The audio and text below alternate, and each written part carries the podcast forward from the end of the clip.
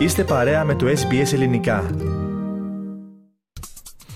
Στο κατώτερο σημείο των τελευταίων δύο ετών βρέθηκε το ετήσιο ποσοστό του πληθωρισμού για το μήνα Νοέμβριο. Η μείωση αυτή μάλιστα ήταν και ελαφρώς μεγαλύτερη σε σχέση με τις εκτιμήσεις των οικονομολόγων. Το ετήσιο ποσοστό του πληθωρισμού μειώθηκε στο 4,3% από 4,9% που ήταν τον περασμένο Οκτώβριο. Η εξέλιξη αυτή έχει φουντώσει τα σενάρια ότι μπορεί να επιταχυνθούν οι μειώσεις των επιτοκίων στα στεγαστικά δάνεια. Κάποιοι οικονομολόγοι εκτιμούν ότι εντός του έτους μπορεί να δούμε δύο μειώσεις από την Αυστραλιανή Τράπεζα Αποθεματικών τον προσεχή Αύγουστο και κάποια στιγμή πριν το τέλος του 2024. Πάντως η οικονομολόγος της τράπεζας ANZ, Catherine Bertz, δεν προβλέπει κάποια μείωση πριν το τέλος του έτους. We don't see any cuts until at least late 2024.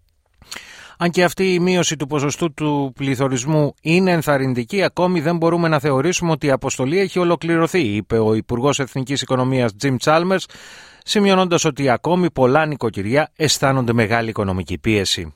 Well, these new numbers out today show that we are making welcome and encouraging progress, uh, but it's not yet mission accomplished in this fight against inflation. We know that people are still under pressure, even as, as inflation has come off substantially from its peaks in 2022. Άλλωστε, κάποιοι από τους επιμέρους δείκτες για το ποσοστό πληθωρισμού του περασμένου Νοεμβρίου συνεχίζουν να παραμένουν σε πολύ υψηλά επίπεδα. Για παράδειγμα, ο πληθωρισμός στέγασης συμπεριλαμβανομένων των ενοικίων αυξήθηκε κατά 6,6% σε ετήσιο ποσοστό τον Νοέμβριο. Ο πληθωρισμός για παροχή ασφάλισης αυξήθηκε κατά 8,8% ενώ ο πληθωρισμός για το ηλεκτρικό ρεύμα κινήθηκε στο 10,7%.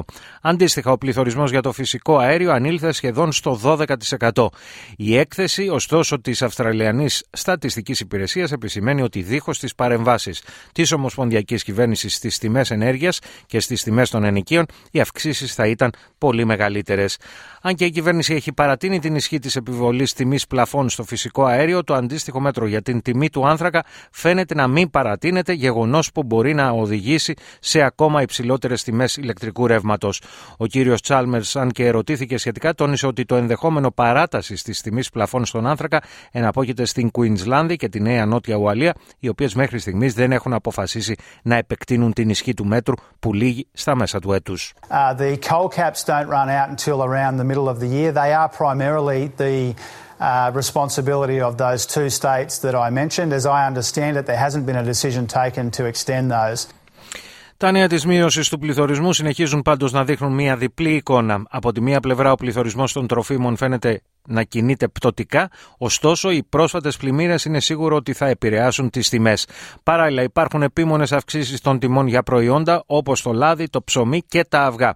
Ταυτόχρονα όλο και περισσότερο συζητείται πλέον και στην Αυστραλία το γεγονός ότι ένας από τους παράγοντες επιμονής του υψηλού πληθωρισμού σχετίζεται με την πιθανότητα έσχοροκέρδειας. Υπενθυμίζεται ότι η Ομοσπονδιακή Κυβέρνηση ανακοίνωσε χθες το διορισμό του πρώην Υπουργού Craig Emerson προκειμένου να διεξάγει σχετική έρευνα εστιάζοντας στις δύο μεγάλες αλυσίδες σούπερ μάρκετ.